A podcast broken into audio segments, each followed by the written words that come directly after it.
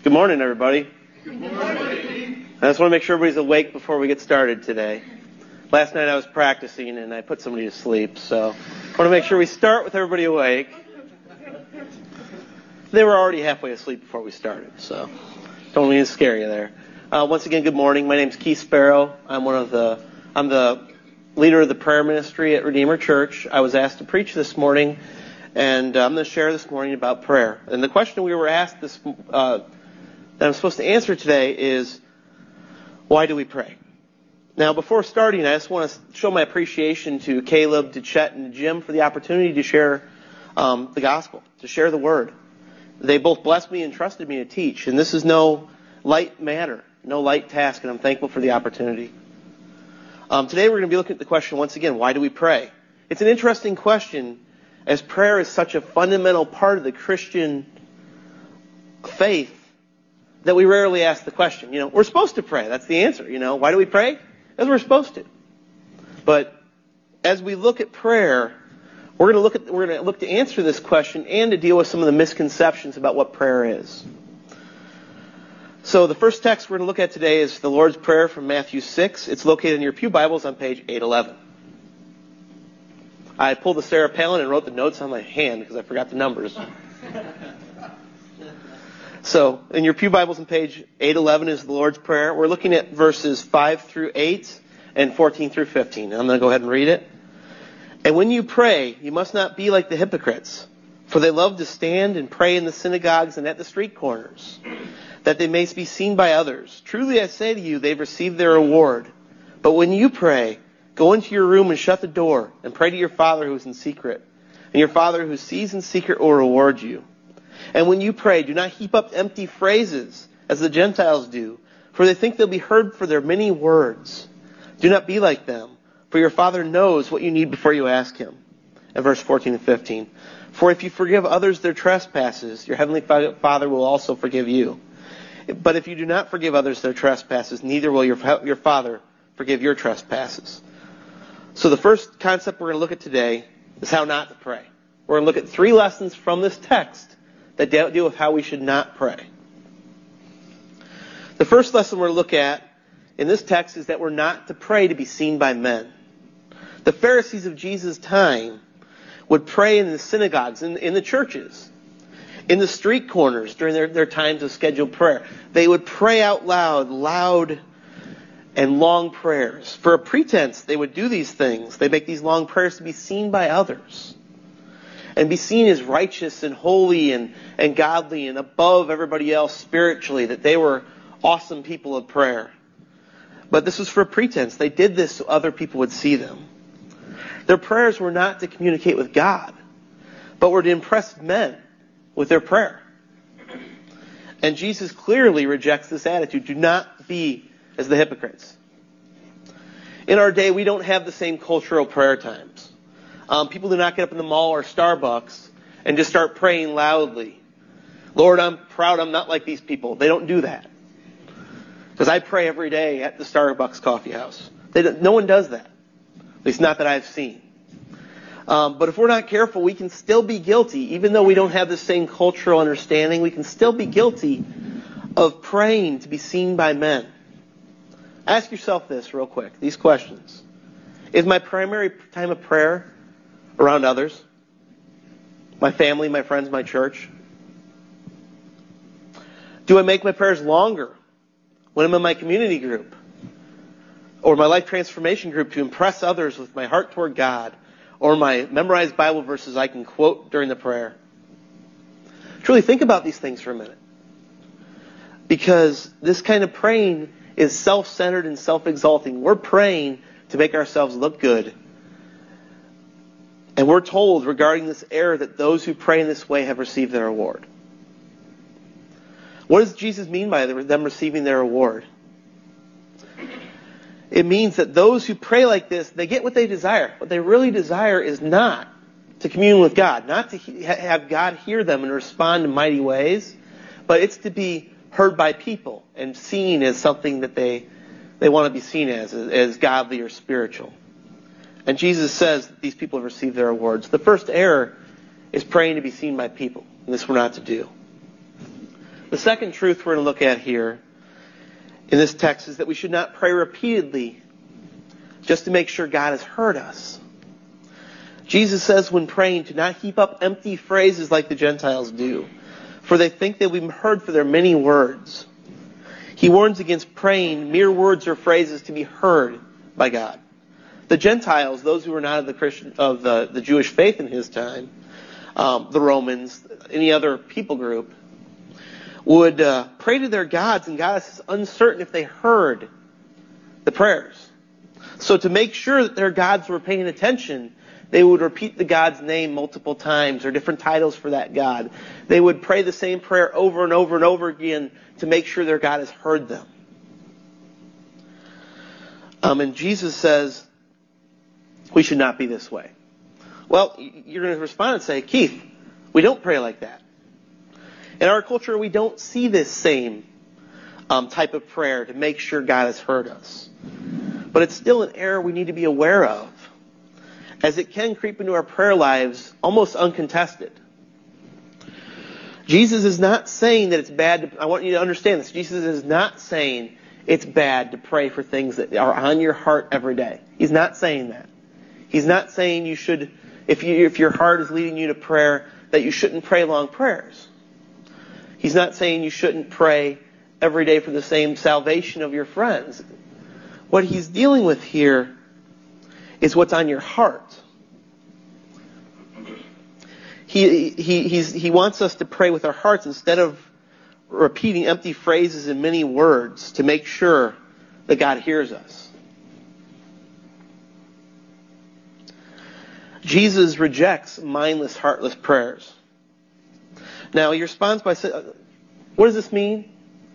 What does it mean? What are times in your life that you might pray the same prayer or similar prayers every day that you just pray? You know, we just pray it. For some of us, it's it's our meal times. For others, it's the first prayer in the morning or the last prayer at night, or when you're with your loved ones. You'll pray, you know, please bless my so my my daughter's health, my son's education, and my wife's growth in Christ. But we pray so often that it becomes rote. It becomes memory. And it's no longer the burden of our heart, but it's just words, empty phrases. And Jesus says he rejects that. He, in fact, he responds to these empty phrases and these people trying to make sure God's heard them by saying, the Father knows what we need. God is listening and knows our needs before we pray. He's not surprised or shocked when we pray. He knows before we even say it.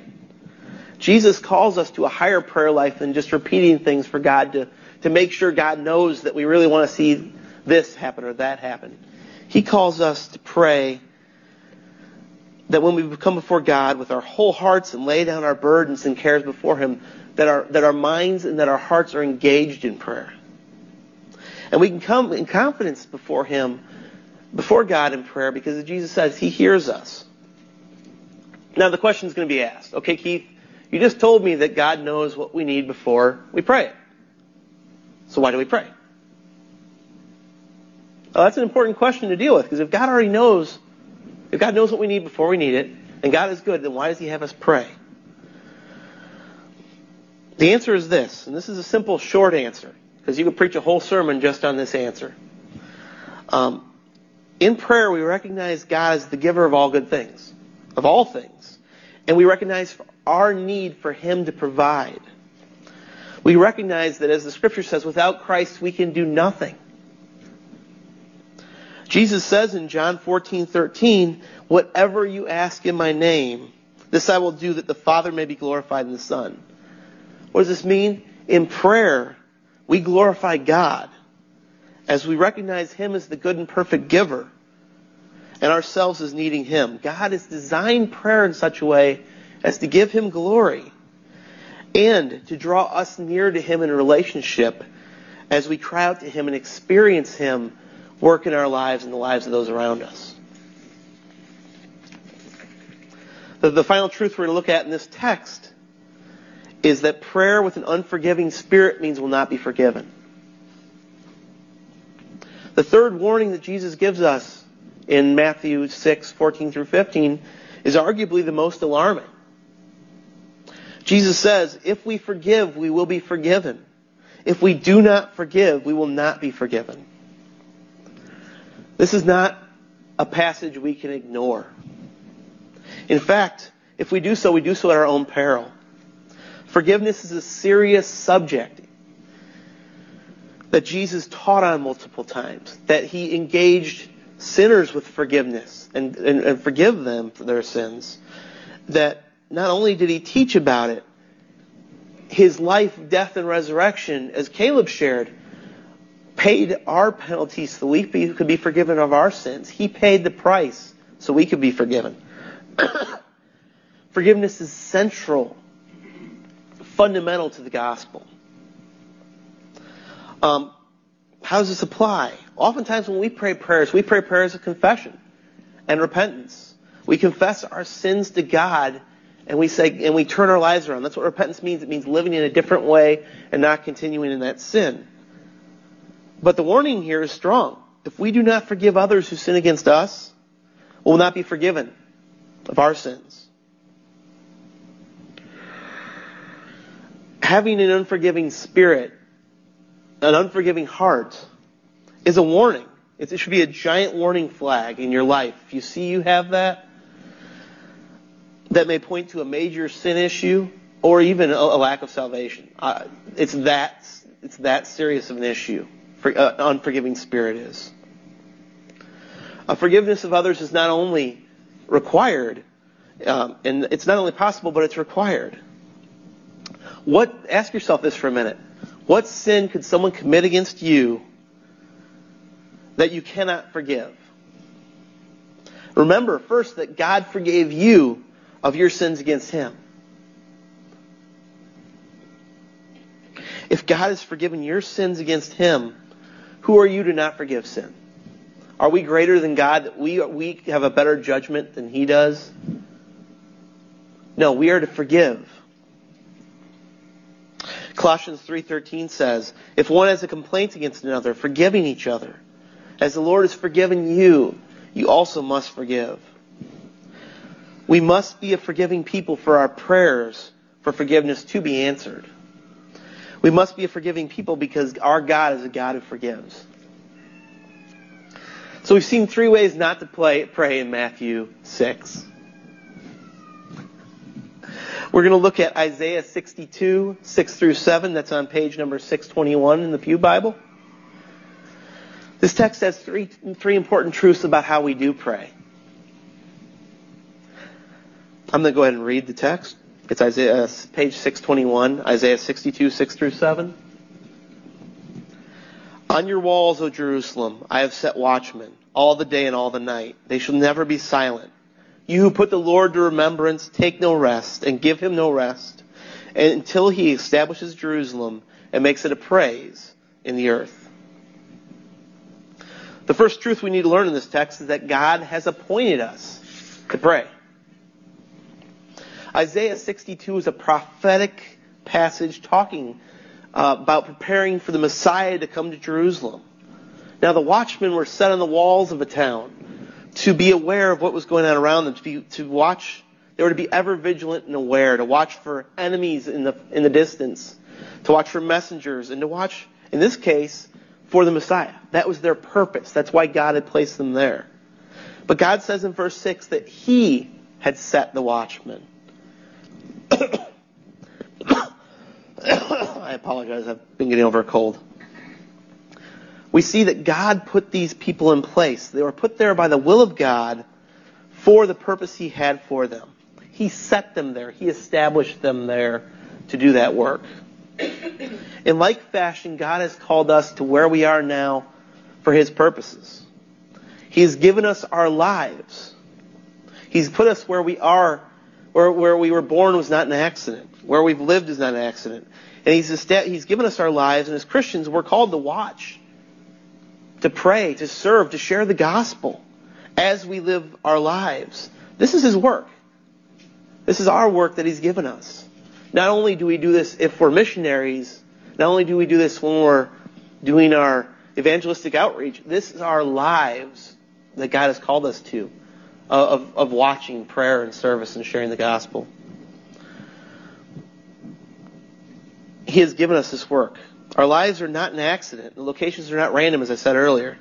God has put us where we are for a reason. Acts 17, 26 through 27 says that He made from one man every nation of mankind to live on the face of the earth, having determined allotted periods in the, the boundaries of their dwelling place, that they should seek God in hope that they may feel their way toward Him and find Him. He's, at, he's actually not far from every one of us. He made, he made the nations. He gave us our determined periods and the boundaries of our dwelling place that we may know Him. He did these things. And we are put where we are in our lives. We are here today because God has, put, has drawn us here for His work so that we may know Him. We're His ambassadors and His witnesses of the gospel. So God has set us in place to be His workers and to pray. The second truth we learn in this text is that God has commanded us to pray continually. Caleb shared earlier about this, this continual prayer, this prayer, pray and keep on praying that Caleb spoke about. It's very true. Um, the text says that the watchmen were not silent day or night, and they were to take no rest until God fulfills His purpose, His promise. In this case, so He establishes Jerusalem. This is our call as well. We are called to pray without, pray without ceasing. 1 Thessalonians 5.17 makes it this simple. Pray without ceasing. That's the whole verse. So it's pretty clear in the, in the, in the scripture, God has called us to be a people of continuous prayer. Now, the idea of pray, praying without ceasing is, is difficult for us to grasp. We're people are very busy in our lives. We're, our lives are filled with distractions, with things we want to do, with family events. and we're, we're busy. So praying without ceasing seems difficult, but here's what it's not. Praying without ceasing is not constantly praying to God to the point you can't do anything else. Can't talk to you, Mom, I'm praying. Can't talk to you, Claudia, I'm praying. Can't talk to you, Jason. Can't have Life Transformation Group, I'm praying. We can't, that's not, that's not continual prayer. That's not praying without ceasing. Nor is it that we memorize this long prayer and just pray it all the time. Matthew 6. Don't heap up empty words. So we don't just memorize prayer and just pray and pray and pray and pray and pray empty words. But praying without ceasing is something completely different. Praying without ceasing is, first of all, it's, it's a life set, that our lives are set, that prayer is first, is foremost in them. But also, it's an attitude of our heart and our mind as we develop a constant mindset and attitude of prayer in all that comes our way in life, the good and the bad.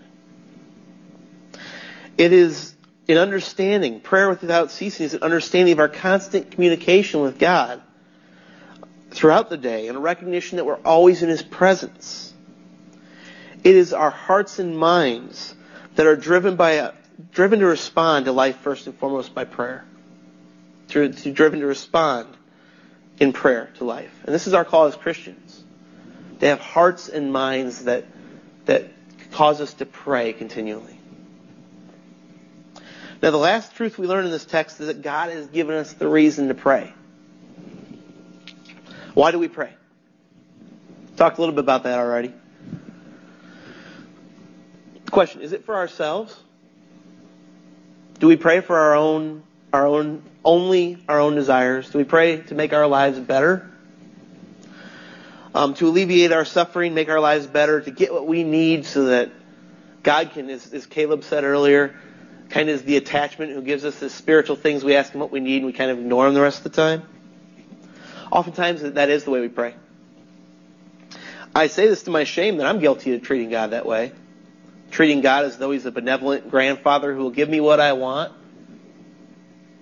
and not as the, God, the all powerful creator of the universe, who has called me with a purpose to follow him. And he's given us prayer for a reason. Now, what's the reason for prayer? Well, first and foremost, communication with God. In simple, we pray to speak with God. We pray to, to, to, to, to pour out our hearts before him. but Why has God given us prayer? One of the primary reasons of prayer is to accomplish the purposes of God. Verse 7 states to give him no rest until he establishes Jerusalem and makes it a praise in the earth. The watchmen were set in place, not to say, God, I need a new house, and God, I need a new car, and God, this walking stick hurts, and man, I need new shoes because I've been standing here all day and I don't have Dr. Scholl's. That's not what they were set to pray for. What they were set to pray for was for God's purposes to be fulfilled. In the same way, He has placed us where He has placed us in our lives to pray for His purposes on earth.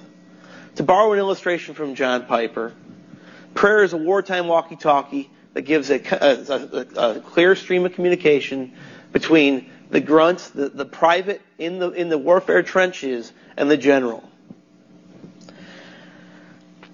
Now, that walkie-talkie, that prayer is to facilitate the battle being won, to get those, those soldiers the help they need, the air support, the, the, the materials they need to do their job as soldiers. It's misused when the soldiers start using it for non-war related purposes. So if the soldier just calls up and says, General, I want a puppy, that's not the purpose of prayer. The purpose of prayer is for the soldier to battle and to be victorious. The purpose of that walkie talkie. So prayer's purpose is not fundamentally about just our things we want, but about God's purposes. So that's the difference between man-centered prayer. We ask for what we want versus God-centered prayer where we pray according to his purposes. And we are to be about those purposes as we pray. What does that look like? First of all, the question is, do I not pray about things then? Do I don't pray about, Claudia and I were talking this morning, should I not pray about my wedding dress? Should I not pray about, you know, about other things in my life that are very important that are going on? No. I'm not saying that at all. Please hear me. I'm not, God wants us in all things to go to the Lord in prayer as we've just sang earlier today. But what this truth is about being about the purposes of God is that it changes our prayer lives. Instead of just praying for those things we want, we begin to pray for God's kingdom to come, His gospel to be proclaimed, and souls to be saved. This changes our prayer requests. Instead of praying, Lord, give me money for a house, or give me money for or, or, or heal this upper respiratory infection I've had for almost three weeks now. Instead of praying just for my needs to be fulfilled, by the grace of God, changing our hearts, we pray that God would, for instance, bring healing to my body in such a way that allows me to, ha- to, to give you glory or to share the gospel with the doctors. That, that as we pray for a house, we pray that wherever we live, this would be recognized as yours, God, and that it is to be used for your purposes, and you provided it. It changes the way we pray. So we've looked at three ways we shouldn't pray. We've looked at three ways we should pray. And as we've explored these, what these texts say about how to pray and how not to pray, I believe we can draw some conclusions and apply about prayer and apply these truths in our lives. First, Prayer is important. Prayer is important. Second, prayer has a purpose. Third, prayer is fundamentally God focused. It's, it's, it's kingdom centered. And fourth, we've been called to pray. Now, because we've been called to pray, not just as individuals, but also as a community of faith, as a church, we recognize that we as a church need some structure to guarantee that we respond to God's call and purpose of prayer as a body of Christ. We need structure to ensure that we communicate the pra- communicate and practice the prayer is important. We need, pardon me, we must ensure that our practice of prayer is focused on God and in line with His purpose.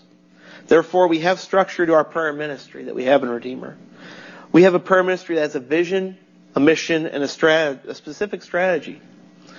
And as a beginning point of the application today, I would like to share with you the vision, mission, and strategy of Redeemer's Prayer Ministry.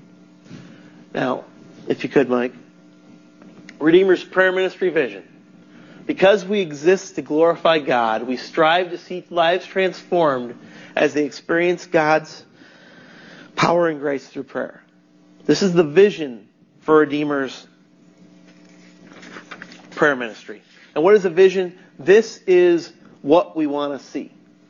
We desire to see lives transformed, and we believe we will see lives, trans- lives transformed as they experience God's power and grace through prayer. So as people pray, as they come before God, lay out honestly before Him their hearts and souls, we believe that God will respond to those prayers and that they will, their lives will be transformed as they see God respond. Our next is our prayer ministry mission. So this is how we're going to get there. The mission of a Redeemer's prayer ministry is to labor by the, by the grace of God to equip the community of saints to live gospel-centered prayer-filled lives. Pardon me. So, what's the mission? This is how we're going to get to our vision. This is what we're going to do in order to get to our vision. So we are going to be about laboring with the strength God gives us to equip and train our community groups, our life transformation groups, our church to live lives of gospel centered prayer. So how do we do that? How do we do that daily? That's what our that's what our strategy is about. So the vision is what we what we, where we want to be. The mission is how we get there, and the strategy is how we do the mission. So the strategy for the Redeemer's prayer ministry strategy. So here's the steps we do. We lay a biblical foundation for prayer. We started today. We're going to continue in our small groups, in our life transformation groups, in our prayer meetings to lay a biblical foundation for why we pray. We are going to be casting a vision for Redeemer's prayer ministry within the, within the congregation. I just shared the vision for us. We're going to continue to develop this vision of what our prayer lives are for and how we can live them out. We're going to provide training and resources. We're going to provide materials such as books, CDs, DVDs, websites, sermons that, that deal with prayer. If you're interested, we will have those resources on hand, but also we'll provide training through conferences and the such in order to develop your prayer life and the church's prayer life as a whole. We're going to provide multiple opportunities to practice a rich and varied prayer life. Not only do we have Sunday morning prayer at 925 that everyone's invited to, we also have prayer meetings on Thursday night at 7 at the Espresso Royale on Daniel and 6th Street. We're talking about having another prayer meeting start as well in the mornings. We also have prayer walks and uh, potentially you're going to have a prayer retreat this next year. There's lots of opportunities to have differing and varied uh, prayer opportunities. The next thing we're going to do is develop and deploy prayer ministry leaders as God is raises them up. We're going to train and equip people. People said, I want to, I would love to see a, Mike said, I'd love to see a prayer meeting on Thursday night. And we say, you got it. And Mike leads our, our Thursday night prayer meeting. You know, we have had other people come up and say, you know, what about a prayer meeting this day? And we say, what do you think? You want to lead it? So we're going to not only let them lead, but also help them, encourage them, provide them resources, and develop them through, as they lead in the prayer ministry. We're going to develop a focus on prayer throughout the Life Redeemer Church. So we're going to grow in our commitment to prayer in our life transformation groups, our community groups, and in our worship services. And the last thing we're going to do is we're regularly going to celebrate prayer in the life of the church. First, we're going to we're going to we're going to pray. People have prayer requests. We're going to pray. The next thing we're going to do, and this is the harder thing because we have to get everybody in the habit of doing so. When prayers have been answered, we're going to celebrate that. Oftentimes we say, pray for me about this, and then we don't hear back as to what happened. But we're going to make a diligent effort to follow up and get response so that we can celebrate the ways God has answered prayer. Now, as we enter into a time of more focused prayer as a church, there are a few questions we need to ask ourselves. First, do you pray regularly? By yourself? Before it between you and God is, as Jesus says, in your prayer closet. Do you pray for yourself or do you pray for God's purposes? And how or do you need to change your prayer life in response to the truth heard today? Now we're going to have a few minutes of personal prayer, and then we're going to go ahead and close, and we'll have Caleb sing one more song. So if you'd just like to bow your heads, we're going to have a silent time for a couple minutes, and then I'll close us in prayer.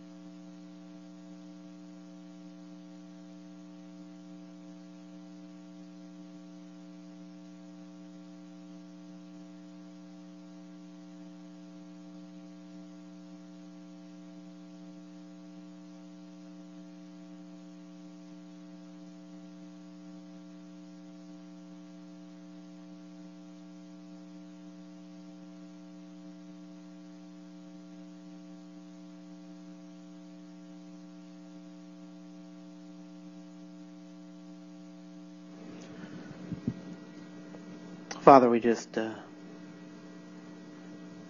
pray that you'd convict our hearts of areas where our prayer lives are are in error. God, that you'd help us to be people consumed with a passion for your kingdom and your glory. To be consumed with a with hearts and spirits and minds that that long to see your, your gospel proclaimed and souls saved. God, help us to be a people who pray without ceasing, whose hearts and minds and spirits first response to the good, to the bad, to, the, to, the, to those unexpected, those expected circumstances in life is prayer. God, help us to be your people Help us be people of prayer, and I pray this in Jesus' name. Amen.